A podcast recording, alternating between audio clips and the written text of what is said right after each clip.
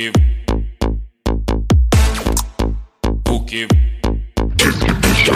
o que o que o que o que o que o que o que o que o que o que Olá, gente! Sejam bem-vindos a mais um episódio da Mixtape! Nossa, eu tô sem voz hoje. Meu Deus. Eu fiquei surdo Ave depois Maria. desse grito, né? Ai, bicha, nossa, mas aí eu acho que esse foi o único grito que eu vou conseguir dar esse episódio, gente. Tô meio sem gogó, acabei de chegar da aula do polidense. Tava Nossa, tô sem mamando, gogó né? Tava- mesmo. tava não, mamando. não, eu tava na aula, bicha. Nossa, tô sem gogó mesmo. Tá parecendo uma live aqui de firework, hein? Vai ser babado. mas, vamos lá, a gente segue esse baile. pra quem ainda não conhece esse formato da mixtape, é um apurado aqui dos melhores lançamentos de agosto. É claro que é melhores na opinião de cada um. Aí alguns têm gostos questionáveis, acaba aparecendo os piores. Mas Ah, relaxa, o gente segue esse Tintel não baile. tá aqui hoje. Meu Deus! E eu não estou sozinha, né? Como vocês viram, eu tô carregando dois fardos aqui hoje. É, dois encostos. Olá, gente. Olá, Satã, tudo bem? Encosto não, mas eu vou me tornar a partir de hoje na sua vida, pra você aprender a me tratar direito. Coitada. Oi, gente, tudo bom? Pra você, eu sou um encoxo, Duda. Ai, que delícia! eu acho que essa mixtape a gente vai fazer de uma forma diferente. Já vamos começar? Vamos começar, Satã? Você quer passar? Não tem recado? Vamos Não tem recado? É assim, Não, gente. hoje. Uma coisa não, rápida. hoje eu quero já começar. Não, hoje eu já coisa quero rápida, começar. coisa rápida. É arroba Disquibicha, Instagram e Twitter, bora. Bora. Porque a, a outra gay aqui também, ela já tá se expandindo. Ela já quer. Ela já tá entrando no palco. É, né? Tudo bem, Kleber Fakini, que já veio aqui algumas vezes. Infelizmente, tá. Infelizmente voltou. Que sobrenome é esse? É, não é assim que fala seu sobrenome? Não. Como que é? Me Faki. explica, então. Não, você tirou um faquine aí no final. Eu sempre falei assim, não é assim que fala? Não. É só fac. É só fac. Pô, eu vou continuar Fakini. E aí? O que, que você vai Pode fazer? ser, tudo bem? Rinha de gays aqui, rinha de gays. Ai, rivalidade gay, eu apoio. Oi, fãs de Melanie Martinez, voltei. Pro terror dos fãs da, da Melanie Martinez, que fizeram o abaixo assinado pra nunca mais Kleber, Kleber Facchini não aparecer mais aqui. E ele acabou Não. voltando, né, gente? Quem, quem falou isso foi o Kleber Fak. Eu amo Melanie Martinez, eu sou faquine. Ai, são muitos personagens. É a nossa Miley. Foi a Ashley O que não gostava. Exato. Kleber, quem é você, então, no Hot 100? Quem é você, então, na, na relevância da, do mundo da música? Eu sou aquele que fica na posição 98 durante um dia e sai na semana seguinte sem deixar rastro algum. Caramba, é a Tinashe. Sou Kleber Eu mesma, pedindo esmolinha pra pagar o almoço aqui. Sou Kleber Fak, sou lá do podcast Vamos Falar Sobre Música. Escrevo sobre música já há mais de 10 anos, sou uma cacurinha da música e estamos aí pra participar desse podcast delicioso. Ai, chique. Chique. Ele vem com o conceito, então, aqui hoje. Vim, vim com duas calcinhas, esse é o conceito Que delícia. Calma, calma, que o cromático é só mês que vem, tá, amor? É, lembrando que hoje, dia 6 de agosto, a gente vai analisar os lançamentos. Hoje, dia 6 de agosto? Não, sei, Ei. não, hoje ah, era em setembro, 6 de É setembro. isso aí, Isso, tô errado amor. aqui no calendário. Hoje, dia 6 de setembro, a gente vai listar os lançamentos favoritos do mês de agosto. Como vocês viram, né? Eu não preciso saber muito do assunto pra falar das coisas. E hoje vai ser igual, né, gente? Várias coisas aqui que eu escutei e vou opinar. Mas vamos lá. Vamos Da começar por o que você né? escutou há muito tempo, né? Vamos É começar por verdade. ele. Vai. É verdade. Vamos começar aqui pela Lia, que finalmente está tendo a sua obra aí colocada nas plataformas de streaming.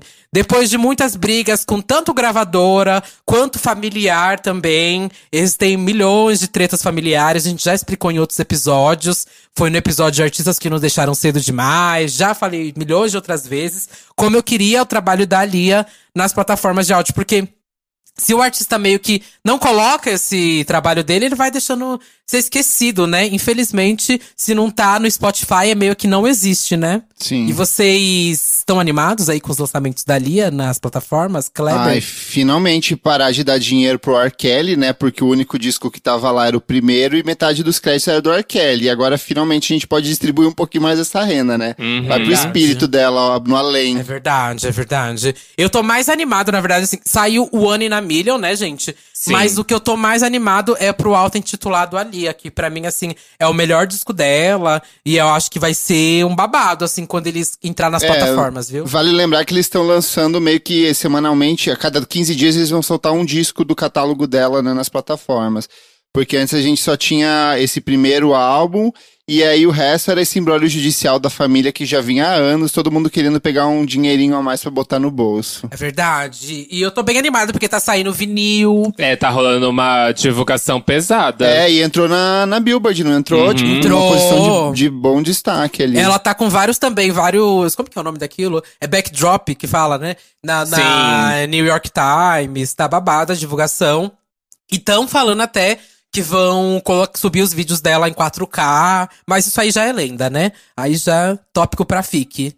Mas tô bem animado com os lançamentos da Lia. Se você não conhece ela, ou já tinha escutado aqui no podcast e não tinha como escutar porque não tava nas plataformas, vai ficando atento aí que vai saindo de pouco em pouco agora em setembro. E prepara que a holograma tour vem aí. e eu quero trazer aqui o lançamento da MJ, da Mica... Eu não sei se fala é, Micaela Jaé. Eu não sei como é que fala o, o sobrenome dela. Mas pra quem não conhece, ela é a Blanca, de Pose, né? Acho que todo mundo já viu essa série. E ela lançou Something to Say. Que é aquela música pra você acordar feliz o dia. Eu gostei do clipezinho, eu gostei da música. Eu quero ver mais do que ela vai lançar. Eu já tinha visto ela cantando, né? Mas não imaginava também que ela ia lançar algo assim pra carreira musical. Sim. Kleber tá calado, ele não gostou. Não, não, não ouvi, não ouvi mesmo. De verdade. Transfobia. É... Entendeu? Não, mas é tudo essa música. É muito, muito, muito tudo. Assim, pra um debutzinho, né? Eu achei uma aposta bem legal. E fica com aquele negócio do tá muito na cabeça. É uma música muito comercialzona, assim, de Uhum. refrão. É, e eu tô amando acompanhar, assim, o pós-pose, né? É, tanto dela quanto dos outros. Infelizmente, tô triste pelo Billy, né? Que foi forçado a fazer aquela pataquada da Cinderela. Ih, Do Mas- o TikTok da Ai, Cinderela. gente, É. Dá um mal-estar ver essas coisas, não dá? Ai, a ação um deles engote, cantando na rua. Um engote, Ai, eu bicha. vergonha. fa- fa- sendo obrigada a fazer aquilo. Desumano, desumano, gente. Pois é. Mas tô torcendo pra que ele lance aí alguma coisa babado. Ele também já participou de vários musicais, né? Ele canta horrores, o Billy Porter. Mas eu acho que é a Micaela que vai pra esse ramo mesmo da música. E eu, eu acho que ela é uma aposta boa, viu? Depois desse lançamento. Quero ver o que, que vai se seguir, né? Se ela vai manter essa mesma pegada, não sei. Mas eu, Eu gostei achei chique. bastante. Achei chique. Eu achei bem chique. Gente, saiu também o quarto álbum de estúdio do Churches. O Churches é um grupo britânico de synth pop. Eles surgiram lá no comecinho da década. Fizeram um sucesso bem grandezinho ali com o The Bonus of What Believe, que é o primeiro álbum de estúdio deles. Em 2018, eles tentaram seu Paramore com o Love is Dead, que foi um disco que meio que dividiu os fãs, apresentou pra muita bichinha nova, tem muita gayzinha que ama esse disco, mas eles voltaram agora com o Screen Violence, que é, é um disco que tem a essência do Churches, mas tem umas letras com uma pegada mais feminista, que é um pouco do que a Laura Mayberry, que é a vocalista, produz. Então tá um disco muito equilibrado, a crítica lá fora gostou, tipo, tá, tá brilhando bonito no Metacritic, então acho que vale perder uma meia horinha aí pra ouvir esse disco que tá bem gostoso. Então, menino, eu já ouvi muito falar do Church, mas eu nunca parei pra escutar. Eu acho que é um bom disco pra começar esse, porque Esse? eu acho que sintetiza muito dos trabalhos deles e, e, e é mais pop mesmo, assim, sabe? Hum, chique. Eu vou escutar, porque, real, eu já, já ouvi muita gente falando sobre. Acho que tem uns, sei lá, uns cinco anos, acho que uns quatro, cinco anos atrás, que tava assim, bem bombado, que tava todo mundo falando sobre. Vou parar pra escutar real. Eu ouvi Califórnia. Foi uma música que eu gostei. Eu vi ela e eu vi o próprio nome do, do álbum. A Good Girls eu acho que é a melhor música ali do disco, que ela fala sobre o que, que as pessoas esperam que uma menina se comporte, sabe? Então é uma letra bem legal e com fundo pop, assim. Então, empoderamento, sororidade, feminismo. É isso, estamos aqui. Eita, tô ouvindo o tabu quebrando da agora! Eita. Ouviu? Quebrou no sintetizador esse tabu. Vou começar por essa então, e vamos de lacre. Vai ter lacre sim, bebê. E teve mais lacre ainda, gente, porque finalmente a nossa dançarina de TikTok resolveu lançar música. Liso, que estava dois anos, né? É, dois anos? Acho que era dois, dois anos. Dois anos, já. desde 2019. Uhum. É verdade, dois anos sem lançar nenhuma música inédita. E ela voltou agora com a Cardi B em Rumors. É, eu curti bastante, uh, tanto a participação da Cardi B em Rumors, como o clipe. Eu gostei muito da pegada da música. O clipe tá, pra mim, é um bafo, né? Aquela é, é todo um universo de Hércules. Sim. Ela tá com aquele cabelão imenso, imenso. Tem um vídeo dela saindo do set de filmagem que o cabelo é gigante, é um bafo. E tô amando acompanhar a repercussão da música. Quero muito que venha um álbum, porque, enfim, foram dois anos aí de seca. E eu acho que esse é um bom início até pra essa era dela. Ah, eu vou ser bem honesto, assim, eu gostei na primeira vez que eu vi, mas sabe quando a música morre no dia seguinte, assim, você já esqueceu Sim, completamente? Solar Power. E aí, é exato. mas aí o que eu tô sentindo é que essas, é, a, a, a Rumor segue uma linha que várias músicas estão fazendo depois do sucesso de Wet, sabe? Eu sinto que todas elas seguem uma estrutura muito padrãozinha, e aí de vem web, na verdade, de web da Cardi B, é, tá é, falando? Web, Web, Web, tá. eu falei Wet? Uhum. Falou. Não, desculpa, Web, Web. É, e aí eu sinto que, tipo, tem uma formulinha ali que é aquela levadinha mais cantada, daí chega a Cardi B, faz o dela uhum. ali, e a música morre, assim. Eu não senti que ela continuou reverberando tão positivamente, tipo, quanto as músicas do Lil Nas X, por exemplo, que vai pra um campo, que tem uma pegada parecida, mas que vai pra um campo mais diferente, sabe? Sim. Então não sei, eu fiquei meio... Senti o impacto quando saiu, mas depois não me pegou mais, não. Mas é que tem um fato, né? As pessoas estão se cansando um pouco de muitos lançamentos em feats com a Cardi B. Eu acho que isso dá pra Pode ver. ser. Tipo, todo mundo sai alguma coisa, lá está escrito feat Cardi B, todo mundo, putz, mais um, sabe? É porque eu acho que ficou vários seguidos, né? Foi a Normani.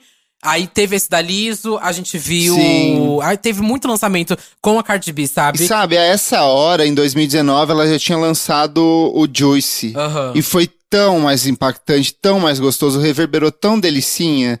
E aí eu não senti esse mesmo impacto, assim, eu esperava mais, assim, dela, de verdade. Eu acho, assim, Eu- falando sério, só pra, só pra fechar aqui, é que é real, desculpa, Satã. Mas é porque eu senti nos dois, tanto na Normani quanto na Liso. As duas estavam muito tempo sem lançar nada. E aí, eu senti que a fanbase tava querendo que elas viessem numa música solo, sem nenhum feat. Tanto a Normani Sim. quanto a Liso. Concordo Tipo, com dois você. anos, sabe? E aí, vindo no feat, eu acho que, não sei, é, quebrou um pouco da expectativa da galera. Mas o que, que você ia falar, Satã?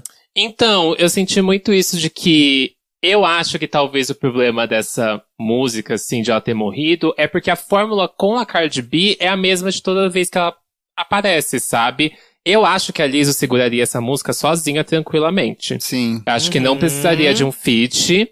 E eu gosto muito mais, assim, óbvio que eu gosto de como a Cardi B entra, porque ela entra naquela voz mais suave, mais debochada, e depois entra aquele flowzinho dela como é o de costume. Mas assim, eu gosto muito mais de toda a composição do verso da Lizzo, porque ela tem todas aquelas modulações que a gente vê ela fazer, sabe? Que é Uhum. bem fora do comum, fora do padrão do que as outras rappers fazem. Uhum. Eu acho que assim, seria muito melhor se esse se esse clipe não tivesse a Cardi B. Eita! Que fosse só uma estreia dela. Não, não é ruim que tenha a Cardi B, mas eu acho que pra volta da Lizzo seria muito mais legal se fosse só a Lizzo mesmo nessa Uhum. música. Uhum, não, eu super entendo, real. É, mas enfim, tô ansioso pra ver o que ela vai trazer ma a mais, porque eu acho que veio aquele peso é, igual do Lil Nas X, do tipo, tá, a gente entendeu que você fez sucesso no TikTok, mas que mais além disso a gente vai, vai saber, sabe? Só que o Lil Nas X, ele foi bem mais rápido, né? Ele já teve depois de Old Town Road, que foi na mesma época de Truth Hurts, ele já teve Monteiro, que hitou horrores, teve Industry Baby e mais alguns lançamentos, que não foram tão fortes igual esse, mas foram lançamentos que, enfim, foram mornos, assim, mas a galera curtiu. Sim. E aí a Lizzo ficou meio que nessa seca durante todo esse tempo. E ela vai precisar de um pouco mais aí pra cativar essa galera, que super gostou dela ali em Juice e Truth Hurts. Esse é o babado. Também acho. E quero falar aqui da Ciel, que a gente já tinha falado do, da volta dela, né, há uns meses atrás, mas isso aqui é o que eu queria ver da Ciel. Ela lançou agora Spice, e é aquela Ciel que a gente vê fodona do rap, Uhum. que eu acho que não teve tanta essa essência naqueles dois primeiros singles, né? Uhum. Que eu até esqueci o nome, que um era mais fofinho, o outro Ah, era... eu amo, eu amo aqueles dois primeiros da Ciel. É que realmente Eu não tinha essa amo. vibe dela de bad Não. girl, assim, sabe? Sim. E eu sentia falta desse rap agressivo dela, dessa coisa super coreografada também. Que, que a gente tem, tipo, um clipe inteiro dela que é só coreografia, sabe? E eu senti falta de ver ela fazendo algo assim. Kleber, você acompanha a Ciel? Não. É, o Kleber, ele é Eu meio contra o na- K-pop, isso eu já catei. em Vários não, Eu não lugares. sou. Eu Ah, gosto, é eu, sim, sou- eu é gosto sim. bastante. Eu, K-fóbico. Não, eu, Hum. eu costumo acompanhar as coisas do Luna e do Girl Generation, assim. Eu, ouvi- eu sou dessa linha. Ó, ela saindo pela culatra. Eu ouvi quando saiu assim, mas não nada não me impactou. Mas aí é porque, de fato, se eu mergulhar um pouco mais no trabalho dela, eu acho que provavelmente eu vou, vou me interessar mais. Mas não é ruim de maneira nenhuma, assim. Não, eu acho que ela é uma das artistas mais interessantes que tem, assim, no K-pop, Sim. Solo. Eu acho que a- até. a- eu acho que você vai gostar muito mais dos outros dois lançamentos dela iniciais, tipo Five Stars e Hua, que tem uma outra vibe. Que é mais né? cantado. Exato, acho que você gostaria bem Tá. mais dessas outras duas do que de Spice. Spice realmente tem. É uma volta dela, né? Pra quem gostava daquela Ciel, que, gostava, De que Hello cantava Beaches. Hello Beats, é. Cantava. Sim. Como que era? Que, Dr. enfim, veio daqueles. Pepper. Dr. Pepper, exatamente. Eu acho que quem gostava dessa Ciel vai gostar muito de Spice. Sim. O clipe também é bem legal. Eu gostei, assim, dos efeitos, gostei dos cenários, dos looks. A Ciel sempre tem um, um, um clipe que sempre puxa pra algum momento fashion, né? Até que tem aquele momento que cada pessoa tá com um look diferente, Sim. etc. Sempre tem isso. E tem uma coisa que eu acho legal nela, principalmente nessa nova, porque é o tipo de som que eu sei que a Grimes vai copiar daqui uns dois anos e vai fingir que é dela, sabe? Porque ela usa o mesmo tipinho de modulação na voz, a distorçãozinha, o sintetizador. É gostoso, eu acho gostoso de fato, mas eu prefiro ir pra essa vibe mais cantada e menos rimada mesmo. Hum, chique. Rapperfóbico. Eu só todos os preconceitos hoje. É a nossa Zilia Banks. Vou puxar então aqui o meu lançamento já favorito do mês. Segundo já os meus Scrubbles do Last FM, você que tá me escutando pode me seguir lá no meu Last FM, inclusive. Foi o meu álbum mais escutado no mês, gente. Que é o Eu Falo Triple Tree, da. Ou se você quiser, 333, Eu 333. falo 333. Só 3. Você tá passada com o Triple Tree? Muito chique, Pra mim né? é três- muito chique. É igual o Kleber Fagini. nível hard. Exato, você coloca coisas ali. Ah, ela inventa, ela inventa nomes. Enfim, é, Tinashe veio aí com o seu segundo álbum independente, né? Depois do Songs for You. E o Songs for You tinha uma outra pegada, né? Tava, é, era muito mais triste, muito mais pesado. E era mais. R&B, R&B mesmo, né? É! E a- eu, nesse Triple Tree, ela explora mais algumas coisas do pop, né? Um campinho mais do pop. Tem umas músicas mais dançantes, como Eggs. A própria Passadena, que é uma música, assim, bem de verão, né? Tem também a Bouncing, que tem todo aquele clipe maravilhoso no trampolim, naquela coreografia genial. Aquilo é muito, muito foda. Eu não vou cansar de falar. Eu tava vendo até uma entrevista dela, é, que ela citou o OK Go naquele clipe deles da esteira. E ela falou que foi de lá que ela tirou a inspiração pra fazer a dança Gente. no trampolim. Você acredita? Eu achei genial. Anos 2000, indie, eh, Tinashe do indie agora. indie. Total! Ela falou que ela viu aquele clipe ela falou, nossa, é muito genial como eles estão dançando num aparelho, tipo, de. De exercício, sabe? E eu quero fazer isso também. esteira? É, numa esteira. E aí eu ela falou, quero fazer isso também. Aí ela viu que ela tinha, tinha um trampolim, falou, vou fazer uma coreografia nesse trampolim. Ela procurou e realmente nunca ninguém tinha feito. Foi, vou, vou usar, vou abalar. E ela fez, abalou com cinco reais que ela tinha, entregou Como o não? clipe Todos babado. os clipes do Zumba Brasil são feitos no trampolim. É. Ela nunca foi numa Smart Fit, aula, não? é, numa Smart Fit. Não, Moda. calma lá, que ela Mentirosa. elevou o nível 50 Ah, ela não vezes foi, né, do que gente? você Ela não tem vê aí dinheiro no nem pra comprar comida. Ai, que que é isso? Dinheiro não tem você, meu amor. Ela tem uma Ferrari na garagem dela. E vendeu a Ferrari pra comprar cinco trampolim. Tudo. Ai, Quem coitada. pede voucher de iFood é toda semana no Twitter pra ela é você, Duda. Ai. E vocês gostaram do Triple Tree ou 333? Gostei. Eu gostei mais do disco anterior. Eu, eu- eu sou a eterna putinha do. eu- Aham. Eu sou a eterna putinha do Aquarius, então eu fico esperando esse RBzinho, cadenciadinho, aquela coisa delícia. Mas eu acho que tá um puta trabalho, é um disco muito bom, principalmente quando ela vai pra essas pegadas mais eletrônicas. Eu vi uma galera pirando na parceria com o Jeremy e eu não achei nada demais, assim, não, me, Para! não me pegou. Juro, eu tentei, Eu tentei ouvir esperava várias mais, vezes. confesso. Eu- É porque eu acho- Gente! De verdade, eu achei ela muito flat, assim. E, Sim. e o Jeremy é um dos rappers, que eu- um dos rappers do R&B, assim, que eu mais gosto. Eu acho que ficou, tipo, ok. Eu esperava mais dos dois, assim, nesse processo.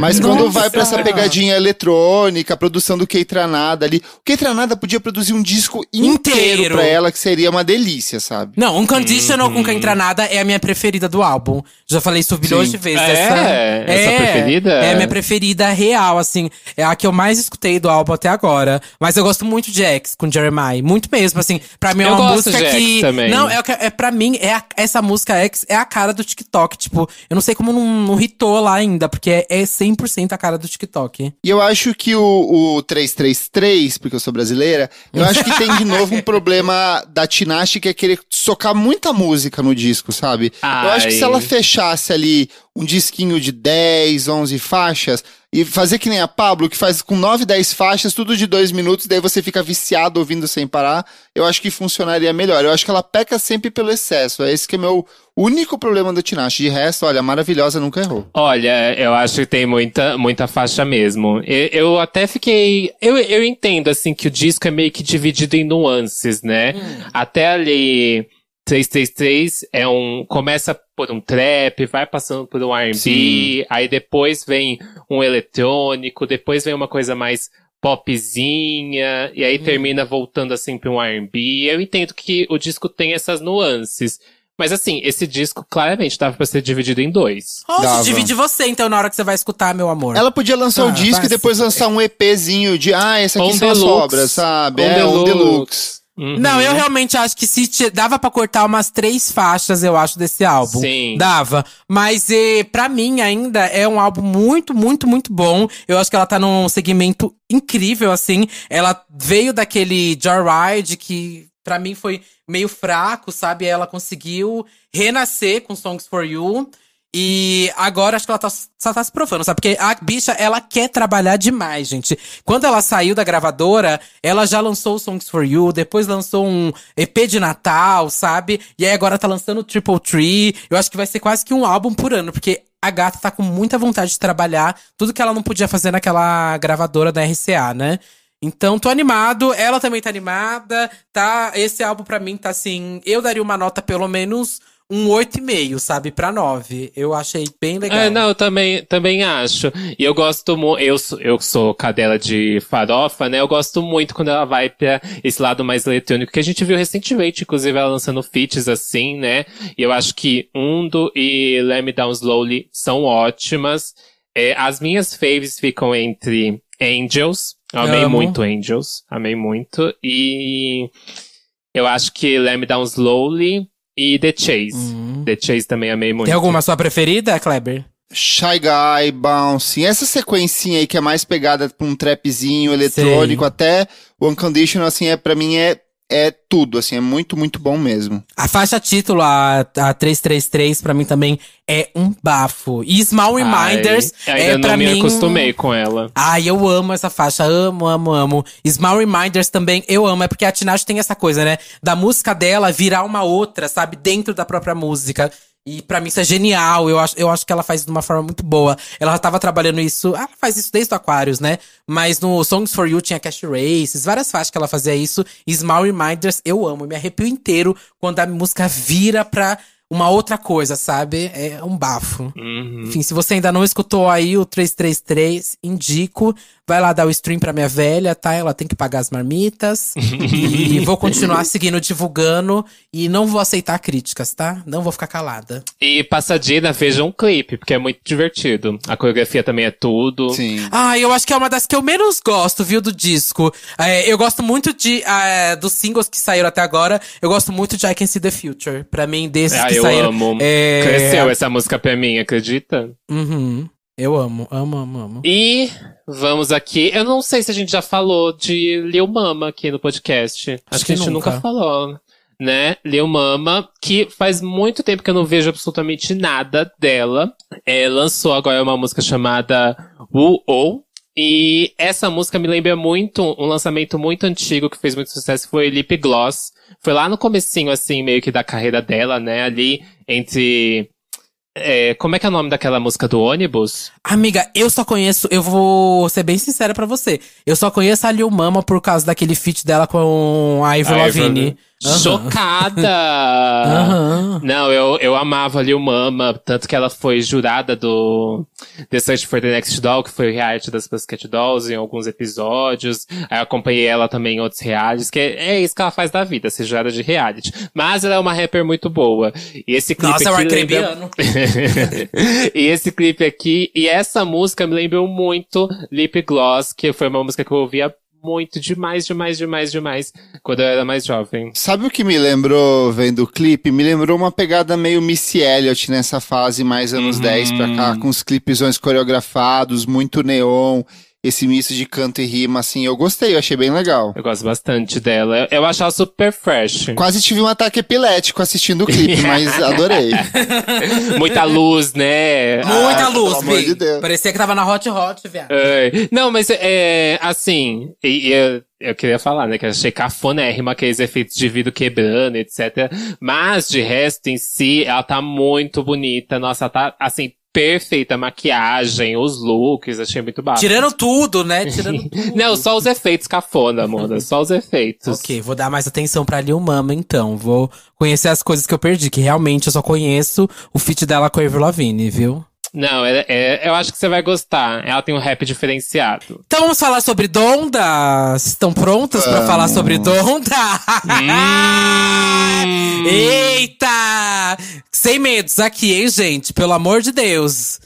Enfim. Hashtag não me calo. Já, já quero avisar que eu não ouvi o álbum. Ainda Então, não por ouvi. favor, se retire desse podcast. Não sei nem porque você veio gravar hoje. Eu tô aqui, eu tô aqui pra Quer tirar o cu da reta. venda. Eu tenho pra- certeza que ela escutou, tava falando isso, porque ela, ah, não vou emitir minha opinião pra falar que gostei e depois não, eu ser não cobrada. ouvi. Mona, você pegou essa semana pra eu trabalhar dobrado, então vamos com calma, que eu não tive tempo pra ouvir 27 faixas de um álbum. Kleber, escutou o Donda? Tava acompanhando o, as performances dele ao vivo, as audições do disco, ou não? Vamos lá, eu quero começar com um disclaimer aqui. Eita, que eu vai! abri, meu, eu abri meu Last FM pra ver quantos scrubbles de Kanye West eu tenho. Hum. Então eu tenho 4.663 plays de músicas do Kanye West. Tudo isso pra o falar que me mal, dá vai. um direito, Hum. o que me dá um direito de justificar.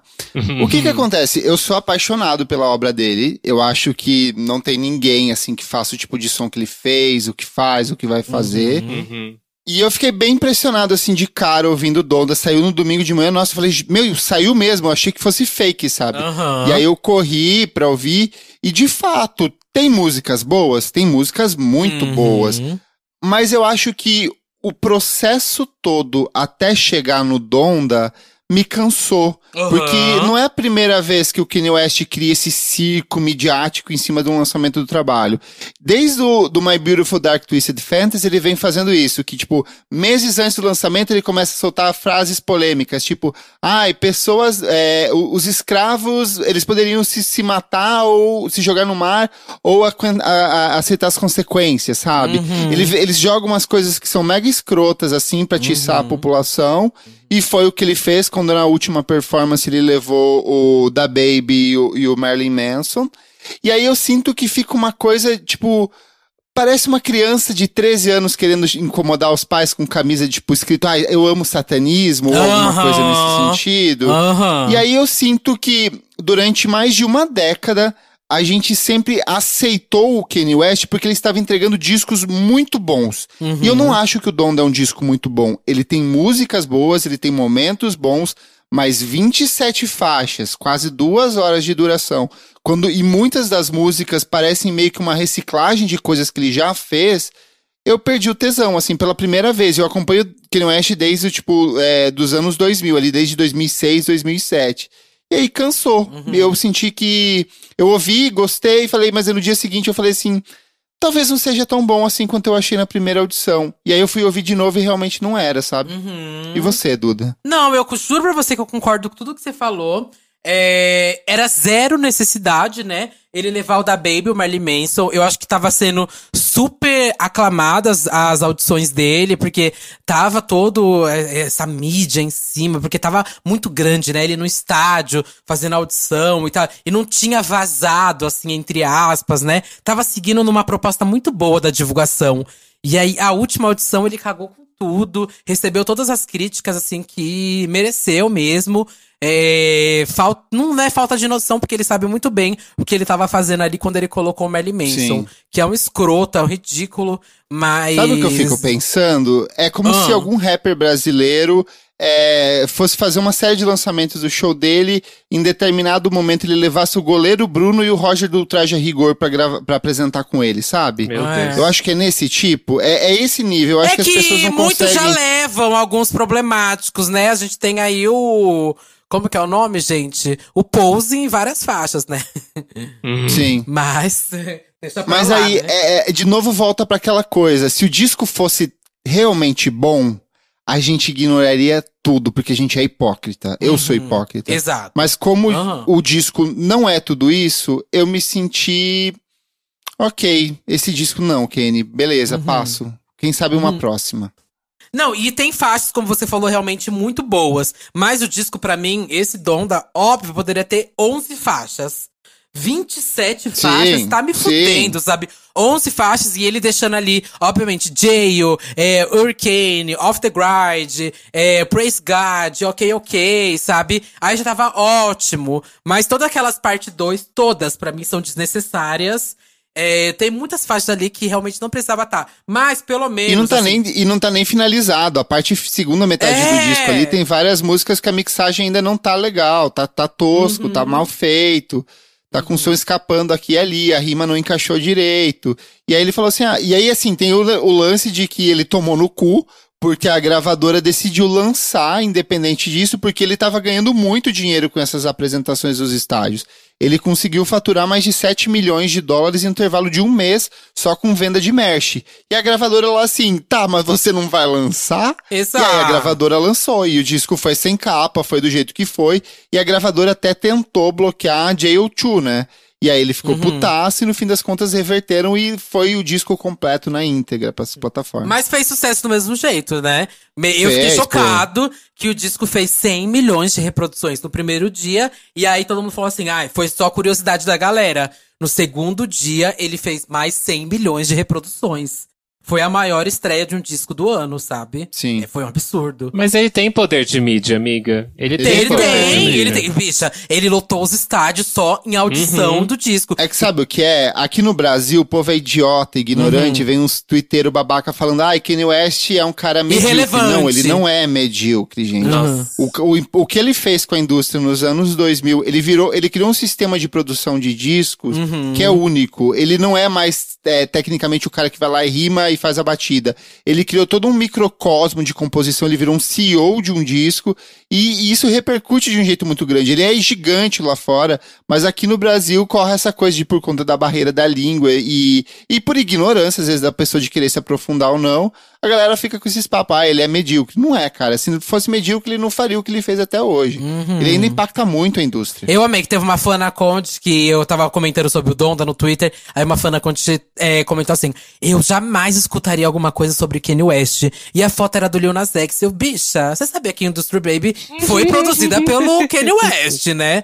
Aí a bicha, Sim. não, não sabia. Eu falei, então, meu amor. E. Mona. Ah, eu, sou, eu não gosto de Kanye West, sou fã de Drake. Gente, deixa eu te contar. O Drake é o 808 Heartbreak a carreira inteira dele. Tipo, o Kanye West Exato! fez, ele só copiou. Exato. Amanda, se, se essa, se essa gay ouve trap hoje é praticamente por causa dele. É. Sim. A maior, a maior parte do gênero praticamente foi influenciado por causa das produções Uhum. dele. Não tem como falar que é irrelevante nem nada. Mas enfim, é, o Donda, pra mim, é um álbum mediano com músicas boas. Poucas músicas boas. Mas as que são Sim. boas, pra mim, são muito boas. O feat dele com The Weeknd é, pra mim, assim, É um muito absurdo. boa. É muito boa. É uma, é uma pena que essa música esteja dentro desse disco, assim, porque, tipo, faria um estrago muito maior se fosse num outro tipo de trabalho. Se ela tivesse sido lançado solo, talvez até antes, assim, Sim. ia, ia ter sido um estrago, assim, babado, sabe? Mas fiquei feliz também por ele ter mantido o Jay-Z em jail, porque, assim, a gente clama, né, por um Watch the Thrones parte Senão o 2. Jay-Z matava ele, né? É.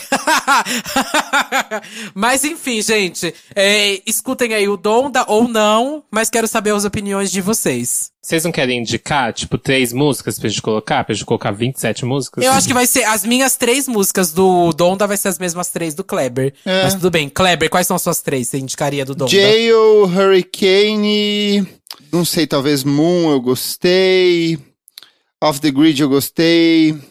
Mas se fossem duas, eu acho que seria Jail e, e Hurricane, eu gostei bastante. Eu gosto muito também de Off the Grid, então eu colocaria Off the Grind. E aí o resto você só deleta. Isso aí. Agora a gente vai falar do Solar Power? Brincadeira? Ah.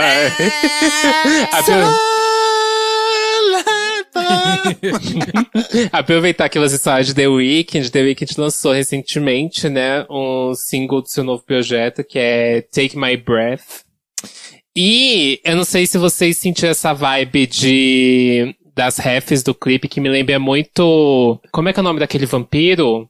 Edward Cullen. Não, Deus me livre. Ah, eu só conheço ele de vampiro mesmo no cinema. Aquele filme do vampiro negro. Ah, o Blade. Blackula.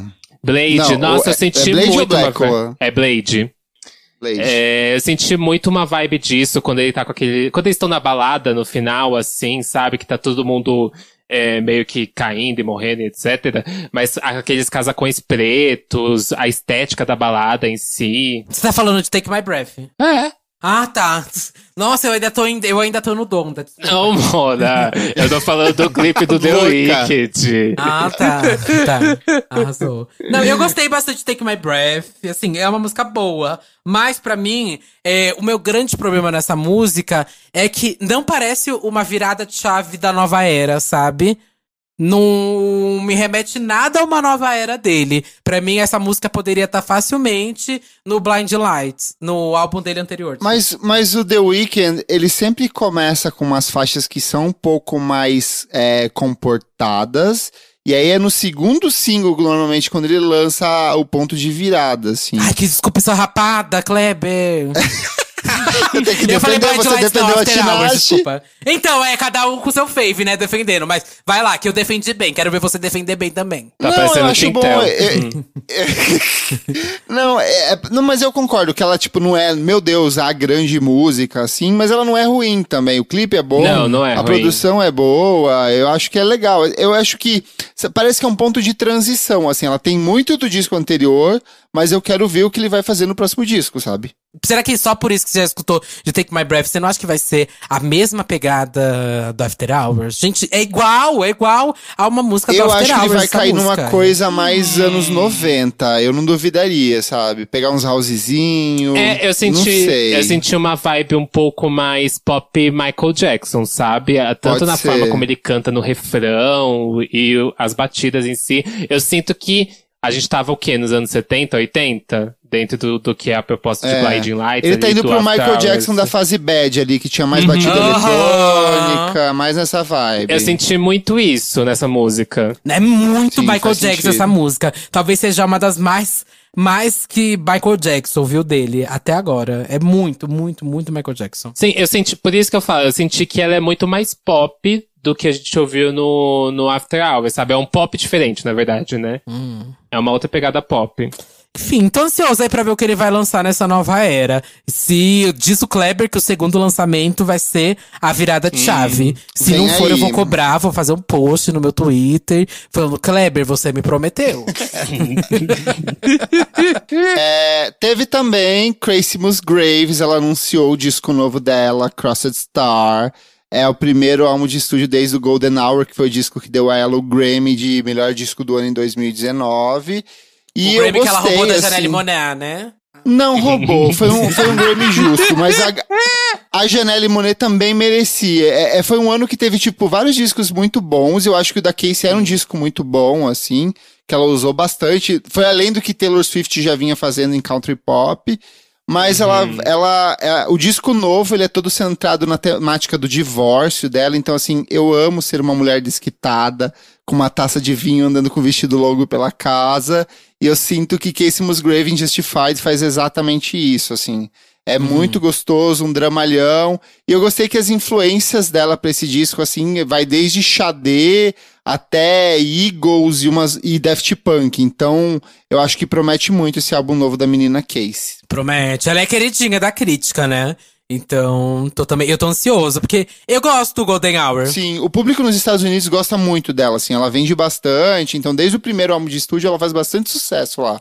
Mas eu sinto que aqui no Brasil a galera só foi descobrir por causa do Golden Hour mesmo. Uhum, total. Eu só conheci ela por causa do Golden Hour Sim. mesmo. Eu conheci ela por causa daquela música do Troy Sivan, que é Easy, com Sim. Mike Ronson. Acho que foi por causa daquela música que eu conheci ela. Faz- Foi recentemente, foi ano passado. Que veio depois do, do Golden Hour ainda. É, e é uma introdução só essa música ainda, né? Pra essa nova era não, dela. não. Você ouviu, você ouviu Crossed Star. ah, que é a introdução. Tô O confundindo, então. Justified é o segundo single, é. Ela lançou duas músicas em um intervalo de pouquíssimos dias. Ah, então eu não tava sabendo. Eu só ouvi realmente essa da introdução, não ouvi essa segunda. A Justified você vai calçar a botinha e vai baixar o chapéu tipo a Gretchen triste na fazenda. Mas já é uma botinha prateada ou dourada. É uma outra vibe já. Eu gosto disso Não, dela. essa é uma botinha suja de terra, assim, daquela mulher que correu pra chuva depois de se divorciar. Chique. Vou escutar com calma, então, essa Justified, porque eu só realmente escutei a outra. E vamos pros lançamentos nacionais? Vamos. E pra começar aqui os lançamentos nacionais, tem a Manu Gavassi, que depois de um ano que lançou Deve Ser Horrível Dormir Sem Mim, com a Glória Groove, veio com Eu Nunca Fui Tão Sozinha Assim, em parceria com Voyar, eu acho que é assim que se fala, o francês. É, E é uma música com uma pegada mais letra de, da quarentena, de como foram essas relações dela. É, tem uma pegada assim, assim, bem chique. Eu gostei bastante até da batidinha da música. Eu não esperava isso. Eu achei que ela ia continuar nesse pop chiclete que ela apresentou ali, naquele Deve Ser Horrível Dormir Sem Mim, que é também uma pegada do público dela, da idade até do público dela que acompanha. Mas me surpreendeu até. Eu nunca fui tão sozinha assim. O que, que você achou, Satã? Eu gostei, eu gostei, eu gostei bastante da composição. Eu acho que é muita cara dela, principalmente a forma como ela canta. Eu acho que a Manu é uma das poucas artistas que talvez se dá bem dessa forma meio diferente de cantar dela. Foi escrito pelo Lucas, Lucas Silveira. É. Uhum. O homem mais triste do Brasil. e produzida também pelo, Luca- pelo Lucas Silveira. Sim. O Kleber tá quieto, né? Que eu já vi que o silêncio é opinião. Eu sou manufóbico. E vai continuar. Você não vai comentar o lançamento da Manu, nem da Juliette. Você não comenta lançamentos musicais de ex-BBBs. Não falo, principalmente sobre a segunda, eu quero manter minha integridade intacta. Você tá cansado de ser atacada pelos jovens, né? Ai, gente, já deu. Gente com foto de, de cantora me atacando, criança de 12 anos com avatar de anime, não dá mais. Pois eu quero, tô ansioso pra ver o review no, no seu site sobre o EP da Juliette, viu? Eu vou, eu vou ansioso, ouvir. Kleber. Não, ouvir eu vou. Eu quero ouvir. Se eu vou gostar ou não, aí é outros 500. Pois no dia seguinte estou, estarei no Miojo Indie, a primeira pessoa a abrir o site, viu? Estou ansiosa. Mas enfim. enfim, a música da Manu, gente, é. Eu não sei, é, é uma música chiquezinha. Mas assim, se eu tivesse que dar uma nota pra essa música, eu daria ainda um 6. Seria dó. É ok pra mim ainda. Uh, e- eu- é que eu acho que assim, pra vir um ano depois do que ela veio, Aham. eu achei que seria algo mais forte, sabe? Ela veio de um feat com a Gloria Groove que foi muito grande. Uhum. E, e ela nem veio com o clipe ainda. Tipo, Essa música a tem música. cara. Amiga, essa música tem cara de música que é permitida ser lançada durante a quarentena só, sabe? Durante a quarentena a gente tava aceitando de tudo, né? Qualquer. Ah, gente, tudo bem, né?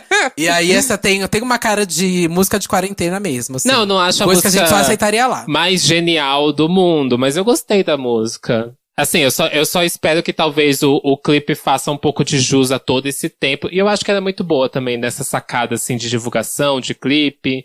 Eu acho que ela é boa nisso. Talvez dê bom ainda pro lançamento dessa música. Bom, E vamos aqui para a próxima, que é Gabi Amarantos, que tá vindo aí com seu álbum novo. Que inclusive a capa está muito bela. Muito a capa tá bonita. chique. Tá, Capa tá muito chique. chique. Seu segundo álbum de estúdio, né? Olha isso, tipo, depois de tanto tempo, a Gabi vai lançar um segundo álbum. Gente, o Treme saiu em 2012. Nossa, é real, né? Agora eu não sabia ela só tinha um é que a álbum. bicha foi ganhar dinheiro, né? Ela tá certíssima. Todo esse Sim. tempo ela ficava só lançando single. Não, ela lançou poucos singles, se você for ver. Ela foi fazer publi, foi pra GNT, foi fazer outras coisas, tá Passada. certíssima. Que não, é publicidade, né? Ela virou garota publicidade igual a Isa. Mas eu achei que lá em 2009, quando ela lançou, por exemplo, a música 2019. dela a da Beat, quando ela lançou, eu achei que ia vir alguma coisa ali. Eu jurava que aquilo já era, tipo, single pra vir um álbum, sabe? Mas aí veio a pandemia, né, gata? Mas eu acho que ela vai reaproveitar algumas dessas músicas que ela lançou, sabe? Uhum. Porque na época do Treme, algumas das músicas já eram conhecidas também. Sim. Hum. Mas então, é... a-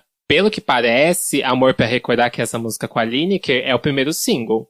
Uhum. Eu não sei se talvez venha como bônus, mas assim, eu acharia super, assim, aproveitar Vênus em Escorpião, porque é tudo essa música, eu gosto muito. Sim, e também muito tem dois boa. hits grandes, assim, né, que são Ney Mato Grosso e Urias. Sim. E ela já anunci... é, e ela já anunciou que o primeiro single vai ser uma música dela com Elza Soares, né? Não, Sim, o primeiro é. single é essa. Primeiro Amor single não. Recordar. O próximo, Próximo. single, me desculpa, é isso. O Aham, próximo single vai isso. ser dela com a Elza Soares. Mas essa música vai estar no disco? É, vai, vai estar Essa no disco, vai a tá próxima música disco? dela. Meu não, vai Deus. estar no disco. Você tá me ouvindo? É, a próxima música Uma dela. discussão de velha surda aqui. É, Não, a próxima eu música dela vai ser entendi. com a Elza, Alcione e Dona Onete. Sim. Então, sobre Amor pra Recordar, eu gostei bastante da música. Eu não sei se é porque ela me pegou em um sentimento específico do clipe, aquela coisa da morte da mãe. Nossa, aquilo me pegou de uma forma no meio do clipe que eu fiquei assim, muito sentido. Mas eu gosto muito da entrada da Lineker nessa música. A- quando entra a voz da Lineker, eu acho que a música cresce assim 200%, sabe? Ai, amiga, eu não tenho que. Gente, eu, eu, tento, eu tento me privar pra não falar mal das coisas. Por isso tem alguns lançamentos que a gente não coloca na mixtape. Como vocês bem perceberam, aí teve algum lançamento de algum artista grande que a gente decidiu não falar pra também não sair falando mal. Porque eu prefiro Hum. não falar mal. Mas, essa é uma música da Ah, Gabi mas eu sou Amaranto que eu convidada aqui, eu vou achei falar bem mal, fraca. então. Não, eu achei bem. Eu vou, vou, vou introduzir. se- Eu começo a chutar e você. você Boa, acaba, vai lá. então. Depois eu o fiz fatality. pescocinho. Boa. Mas é, para mim é uma música muito fraca, ela não cresce em momento nenhum. É, o clipe realmente é lindo. O João Monteiro, pra mim, é um dos melhores que tem aí no audiovisual. Mas a música é muito, muito fraca pra mim. Eu achei que a música não cresceu em nenhum momento. Achei que a voz da Gabi foi extremamente mal explorada nessa música. E o feat dela com a Lineker também achei que foi bem mal explorada essa colaboração. Mas pra mim, né? Isso é pra mim. Ah, eu acho. Sabe aquela música que você entra ouvindo, sabendo que você já vai ouvir, e é exatamente aquilo, sabe? Não muda, não cresce, segue do princípio ao fim. Você fala assim, ah, vai ser sobre uma tristeza, e no final do- do- da música é exatamente isso, sabe? Eu achei que é isso, só que eu achei que ela é cafona, ela é. Ai, uma melodramática demais. Eu entendo que tem um sentimento envolvido e nos últimos meses teve muita gente que perdeu parente próximo, principalmente por conta da questão de Covid. Mas analisando ela musicalmente, eu achei que não, não rolou. Uhum. Eu não, não sei se é porque eu não esperava isso da Gabi Amarantos, porque eu acho que a Gabi sempre foi muito, muito mais interessante e bem-humorada e mais dinâmica nos trabalhos dela, mas isso não quer dizer que ela não tenha músicas que sejam um pouco mais atmosféricas. Tipo, se você pega o Treme, tem chuva lá dentro, que é, um, é uma música mega densa, assim, mega atmosférica. Essa aqui não. Desculpa, amiga, essa não rolou mesmo. Entendi. Gente, estou calçando a botinha aqui, botando o chapéu e, e- e apertando a fivela aqui para falar de Gabel, Agropoc, um dos marquinhos assim do, do queernejo, do sertanejo. Gabel é um cantor, compositor paulista, ele é filho dos Solimões, da dupla Rio Negro e Solimões. Ele já tinha soltado algumas músicas muito boas ao longo dos últimos anos. Ele lançou o primeiro álbum de estúdio dele, que é o Agropoc. E eu gostei, gente. Tem versão pra cowboy da banda Wó, tem Bailão, que é uma das músicas mais gostosas que eu ouvi esse ano, assim, e eu gostei bastante. Eu entrevistei ele recentemente lá no podcast Vamos Falar Sobre Música, a gente fez um faixa-faixa do disco dele. Eu achei ele muito maduro e muito consciente, assim, da proposta do trabalho dele, assim. Queria saber de vocês, se vocês estão ligadas na vibe do, do agropoc, do queernejo. Uhum. Eu gostei bastante do cover dele de cowboy. Eu tô ligada que ele é o Sim. Filho lá dos Solibões. É, já tinha visto aquele clipe dele de. Como que foi aquela primeira música dele que estourou? o Amor nome? Rural. Amor, Amor rural, Rural. exatamente. É, mas assim, eu ainda tô um pouco longe desses artistas do queernejo. Eu realmente só conheço Sim. o Gabel no momento. Se tiver nomes aí pra indicar, Tem eu a, tem a Red, é, Red Allor, né? Que fez Sim, inclusive numa música ele. muito boa, por sinal. A voz dela é muito boa. Eu, É. A eu- música se chama Queda d'Água. Ela tem um outro lançamento, ela tem um clipe também bem bonito. É, em si, o queernejo ainda não me pegou. Eu não sei se é aquela barreira que a, que a gente tem que sertanejo é coisa de hétero, sabe? Eu ainda sou meio apreensivo com o então, sertanejo. eu acho que essa é a graça do queernejo.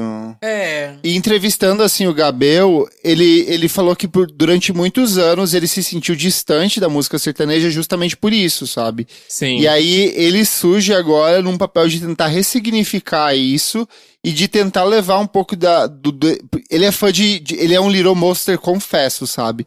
Então ele tenta levar um pouco desse universo da cultura LGBTQIA pra dentro desse universo que é ultra machista, ultra conservador e que fez uma vida inteira músicas em cima de piada, em cima de homossexual.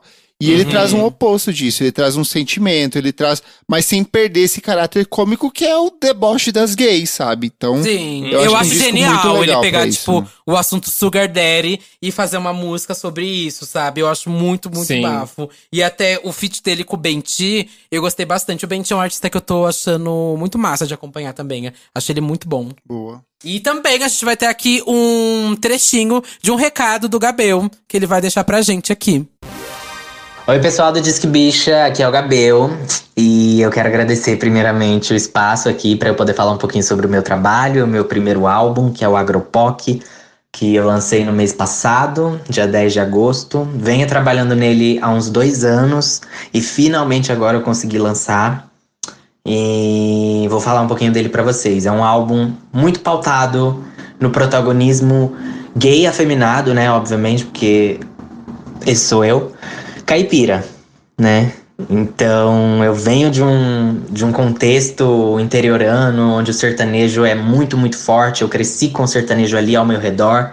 Durante muito tempo eu tentei escapar disso, eu tentei renegar mesmo, tentei me refugiar num, numa cultura mais pop, mas acabei passando por esse processo de fazer as pazes com as minhas raízes e pegar o que eu acho que o sertanejo tem de bom musicalmente assim para oferecer e fazer o meu próprio sertanejo, né? Pautado muito nessa bandeira da representatividade LGBTQIA+.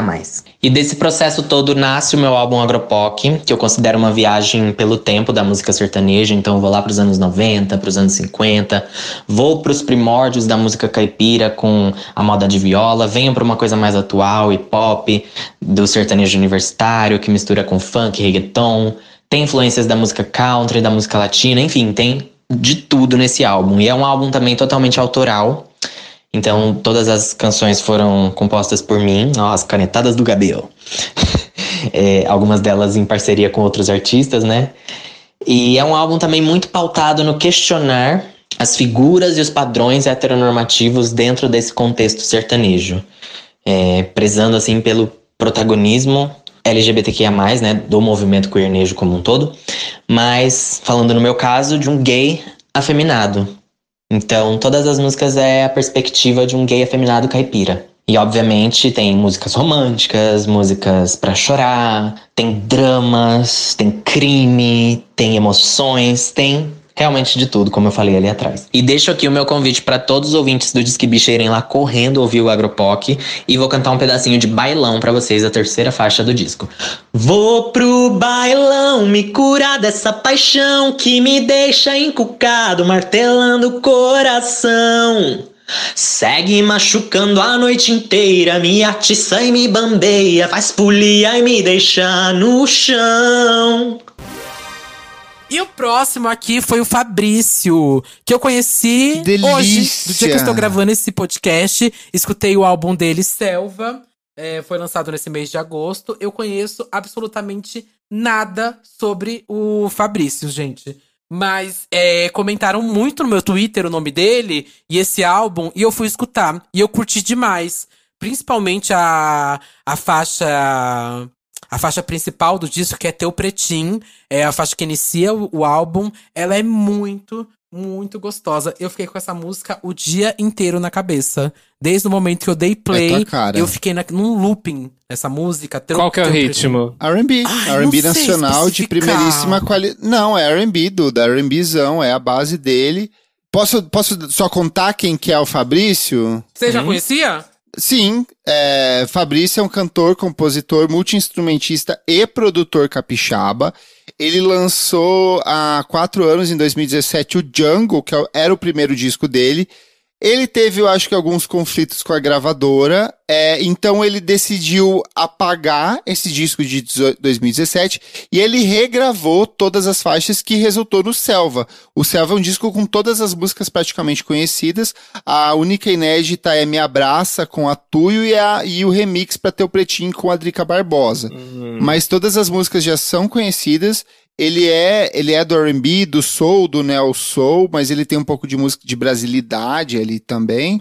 E ele é um, eu confesso, apaixonado por tipo é, D'Angelo, Frank Ocean, essa galera mais do R&B mais cabeçudo. Mas ele fez um disco que é deliciosíssimo, assim. O, o Selva é pra mim um dos discos do ano da música pop brasileira. Nossa, eu escutei hoje só, então eu só escutei uma vez, sabe? Eu tô com algumas coisas que não tá nada fresca na minha cabeça. Só Teu Pretinho realmente que é uma música que tá bem cravada na cabeça. Mas eu não, eu não- pesquisei nada dele, não tava sabendo que esse disco já tinha rolado.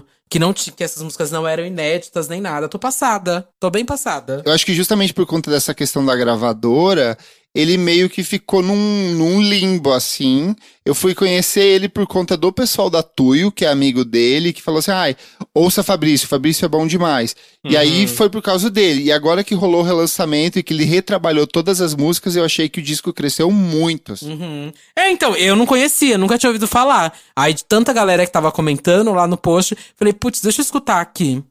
Massa, massa. Vou continuar acompanhando ele. Eu segui ele hoje no Instagram. Quero continuar acompanhando, então. Agora ele tá independente, ele pode lançar então o que ele quiser. Pre- Preta que é com a Tassia Reis, que eu sei que você gosta da Tassia Reis, é tipo também outro baita acerto do disco. assim. Eu acabei de ver aqui que é de 2017, o Jungle. Sim. E inclusive tem Lued Luna. Sim. Uau. A Lued bafo. cantava na versão de O Poder do Machado de Xangô, que agora ele assume sozinho nessa versão nova, mas a música continua impecável também. Chique, gente, chique. Bom, bom nome aqui pra todo mundo ficar de olho, então. E, e como eu, né, talvez redescobrir ele ou conhecer pela primeira vez, né? Bom, e agora eu quero falar aqui sobre o EP novo do Cyberkills, o Travessia, o debut deles aí, né? Se você não conhece o Cyberkills, a gente já teve uma conversa com eles lá no episódio sobre PC Music, com participação da Frames também. É uma ótima introdução a esse assunto, vai lá ouvir que é super legal esse episódio. E eles lançaram esse EP agora com três faixas, que é Travessia, Refém, que é minha faixa favorita, e Sina.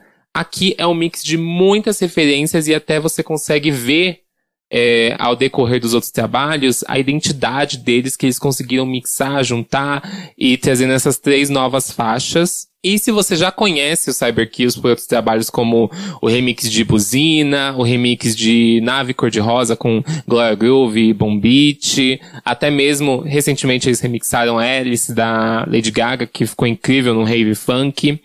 É, aqui eu acho que você consegue captar muito bem quais são as identidades que eles abordam, os gêneros e as referências que eles têm, porque eles vão desde um techno a um rave funk, a um pagode baiano, um pouco das referências que eles têm de hiperpop. É uma mistura de muita coisa que soa super coeso e que casa muito bem nessas três faixas. Eu senti falta de um vocal. Eu acho que seria legal pelo menos mais uma faixa e chamar alguém para cantar ali no meio. Eu sei que é um exercício de apresentação uhum. da parte deles, mas eu realmente acho que eles, como produtores, seria um puta cartão de visita produzir a música e chamar alguém para cantar em cima. Eu também acho, Kleber, também acho. É, é, é, assim, é muito bom, é muito bem produzido, eu acho que define muito o som deles mas eu acho que traria um a mais, assim, no meio do disco vinha alguém, assim, com uma vozona, uma dragzona, uma trans, alguma coisa para dar aquela carimbada que dialoga um pouco com a estética deles também, sabe? Eu é que eu embaixo. acho que eu entendo, eu entendo porque que não tem uma faixa com ninguém cantando, sabe? Por que então? Porque todo esse tempo eles produziram coisas que só tem pessoas cantando. Eles produziram uhum. remixes. Mas eles produziram remixes. Todas as músicas. Eu queria ver eles produzindo um material original para algum artista, sabe? Eu queria muito ver isso, porque eu acho que eles são talentosíssimos uhum. naquilo que eles propõem. Nossa, sim. Sim, sim, Porque sim. eu acho eu que assim, muito também. Você, Satã, eu, você, a Duda, a gente tá acostumado a consumir esse tipo de conteúdo de com uma pegada mais um som mais torto, um pouco mais experimental, ainda que pop.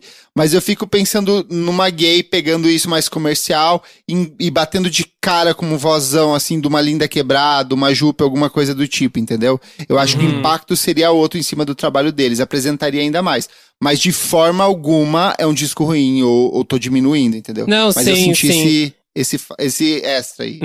é que o último lançamento deles, que foi hit do carnaval, que é uma música deles, teve meio que isso.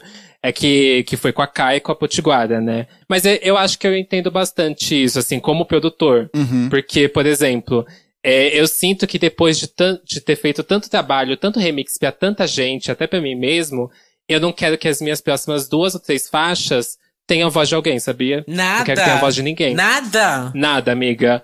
Não, chique, eu gostei bastante do disco. Eu também fiquei, eu fico um pouco do lado do Kleber, eu entendo é, a sua defesa, mas eu acho que teria acrescentado muito bem pro disco. Ter, seria, teria ido muito bem pro disco, talvez. Uma, uma música só, uma faixa com vocal. Sabe o que mas podia isso não rolar? desmerece. Tudo bem, mas isso não desmerece a qualidade do disco. Sim. Uhum. Eu sei que eles gostam bastante de Crystal Castles, por exemplo. Ai, o amo. Crystal Castles tem várias músicas que não necessariamente era Alice Glass cantando era um sample de uma voz. Então eu acho que podiam ter puxado para isso, se fosse o caso uhum. de não querer uhum. alguém de fato cantando. É mais no sentido de, é, de ter um impacto, um algo a mais, uma quebra nisso. Mas, porra, tem oito minutos ali, funciona redondinho, então é um trabalho perfeito. Uhum. Sim, e a capa Tudo. é muito chique, muito, muito bonita. A capa eu é amei muito também. boa, eu amei, eu fiquei obcecada nessa Não capa, tem no Brasil, gente. E aqui no próximo temos Tasha e Tracy com diretoria. Tasha e Tracy, inclusive, que foram as artistas radar do Spotify, né? No último mês estavam aí em todas é, as estações de metrô, na estação da Sé, dava elas, foram pra Times Square, enfim, teve um, um bom aí. Provavelmente você ouviu falar sobre elas no último mês. E já me ouviram falar muitas e muitas e muitas vezes é, sobre essa dupla aqui. Já puxei alguns lançamentos, já falei para vocês ficarem de olho. Mas enfim, Tashi Trace veio com diretoria, é, tem pro, colaborações ali ótimas com Nika, é, com Vinex e principalmente com Musão, né? O Musão que acho que é um dos melhores produtores que tem da atualidade Sim. e que casa muito bem com ela. Já tinha outros lançamentos como Tang, que era a produção do Musão, e aqui tem duas faixas até com produção do Musão que eu gosto muito. E tem também bastante faixa com produção do Pisol, que também é ótimo. Ah, e são as bucetudas, né, gente? São as que têm são dinheiro, as, as que as maiores, não tem nenhuma no Brasil que faz isso. Eu acho que o diretoria é de verdade um marco no rap nacional, porque a Aham. gente tem um histórico de mulheres no rap que são sempre muito vistas com ai, mulher não pode falar sobre sexo, ou quando fala sobre sexo tem que ser numa coisa mais subjetiva, tem que ser mais metafórica. Aqui é bucetada na cara, é sentada na piroca o tempo inteiro, mas ainda é muito fino. Elas têm um discurso de. Todo disco, todo esse EP, ele é sobre conquista, sobre a celebração de tudo aquilo que elas construíram ao longo da última década. É, mas eu acho que ele não é autocentrado, não é egóico, sabe? É muito consciente. Eu acho que elas têm um domínio da carreira delas que é muito grande. Elas sabem onde elas estão, elas sabem aonde elas querem chegar. E, e, e eu acho que elas pervertem muito o que outros trabalhos do gênero vêm produzindo, mas ao mesmo tempo ele é um puta disco, é, é parte do Grime, que é o Brazilian Grime, né? Que o Grime é. é lá, o que, que é o Grime, gente? Para os novinhos que não conhecem, vamos dar uma aula. Tem o hip hop. Tem o grime. O grime normalmente é produzido na Inglaterra, ele foi baseado em cima da batida eletrônica, então a rima era mais acelerada, a- o beat era mais sintético, menos orgânico, e vem pro Brasil e vira o grime, então incorpora um pouquinho de elemento de funk. Elas têm uma das músicas que é produzida pelo Cesar V, que é um dos grandes representantes do grime aqui no Brasil, que é a Maru. Mas pra mim o grande destaque desse disco é Lui Lui, pra mim é, é a melhor faixa do disco É. tem participação do Febem, e aí encaixa ali ó, com a SUV, que também tem produção do Moção.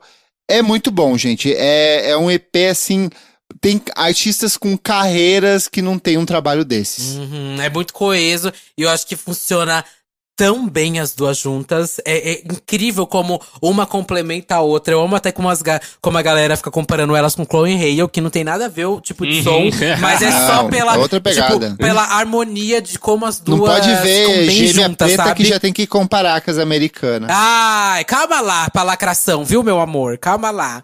Mas assim, é, é apenas pela harmonia de quando elas estão juntas, sabe? É muito bem, é, encaixa muito bem uma na outra. E você destacou o feat com o Febem na Lui Lui, eu realmente gosto muito. O Febem é sensacional, né? É sensacional. Tudo. E, mas assim, eu estou bem destaque pra Roof, eu gosto bastante. Ai, e a própria amiga, faixa sim. é muito boa. Nossa, sim, sim. E a, pra- a faixa final, diretoria, também, pra mim, é muito Também. Tudo. O final de diretoria é muito bom, né? Como ele É. encerra Ó, com aquela bateria de escola de bateria. samba, gente. Porra. Eu gosto da introdução também, inclusive. É, Rolf, eu acho que ele quebra aquela coisa que a gente tem de produção, que é assim, você tem que fazer a música desse jeito, você tem que fazer a música daquele jeito. Cara, o grave aqui, ele tá tão estourado, tão estourado, e é essa estética, sabe? Tanto nessa música quanto o Cheat Code. Essas duas produções. Elas têm aquele grave que, assim, ele faz um buzz quando você ouve numa caixa, quando você ouve num, num fone. Eu acho isso incrível. Eu acho que Rolf, inclusive, é a minha favorita. Eu já conhecia a SUV, né?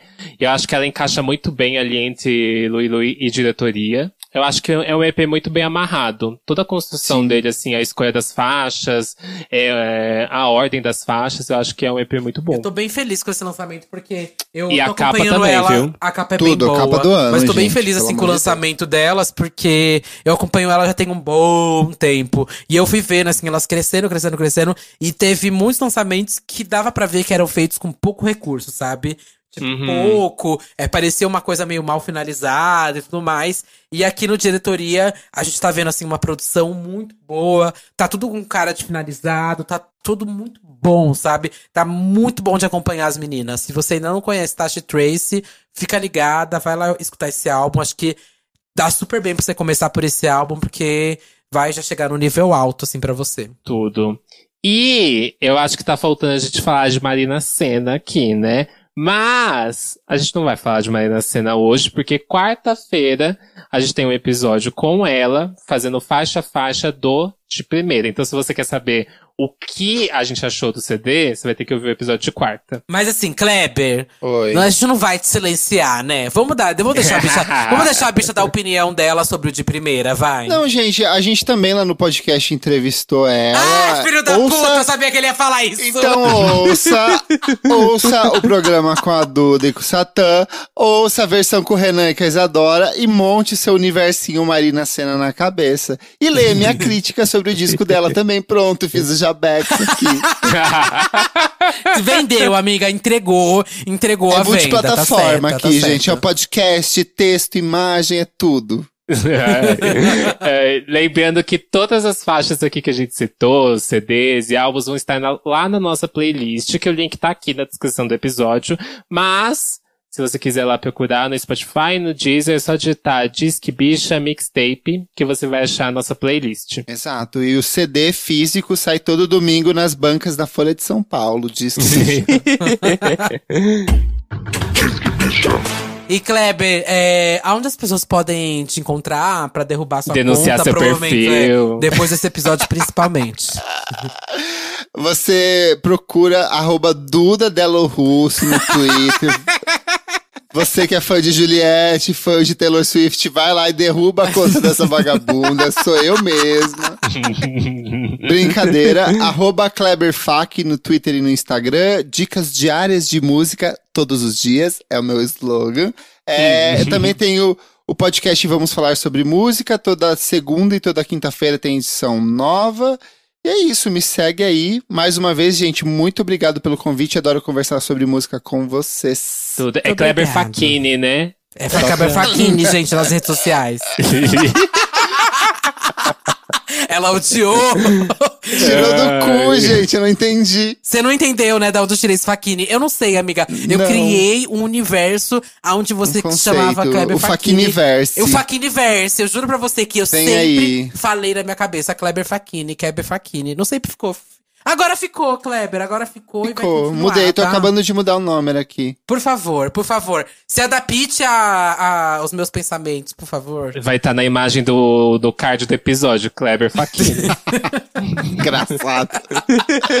e qual que é o seu, seus Instagrams aí, do, do Instagram? Eu sou o Duda Delo Facebook. Russo. Isso, Duda Delo Russo com dois L's, dois S, duas bolas, um rosto, um corpo, um olhar, uma visão, uma crítica, uma opinião, uma perna, uma bunda, um pé. Estou no Twitter, Facebook, Fotolog, Flogão, MySpace, Meninos Online, Irmãos Dotados, é Reality Irmãos Dotados, no OnlyFans, agora que pode. Estou no OnlyFans de volta. Ah, é você E naquele também programa, naquele estou- vídeo do Bucacão. Ah, também, também. Você tá junto, tá massa. Isso. Renan Guerra tá lá, tá um bafo. Eu, e o. Eric e os irmãos É. dotados, o Dan e. E também estou no Santíssima Trindade das Perucas, no Disque Bicha e no Botando Pra Temer agora também. E você, Eu amo que tá você onde? divulga o Disque Bicha no Disque Bicha. Ai, meu Deus, É. olha a cabeça dela. é o Big Ai. Bicha Brasil. Ai, gente, ela tá doidinha já, é Big Bicha São Brasil. 50 podcasts.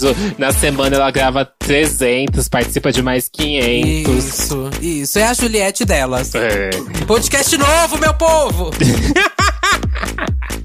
Eu sou arroba Satan Music em qualquer rede social ou na sua plataforma favorita aí de stream. É só digitar Satan, S4TAN. Tem meus remixes, minhas músicas, meu EP. Também tem no SoundCloud e no YouTube. E a gente se ouve aí quarta-feira. Até! Até, gente. Beijo. Muito Tchau, obrigado. Kleber. Aposto que ele odeia vir aqui, gente. que louca!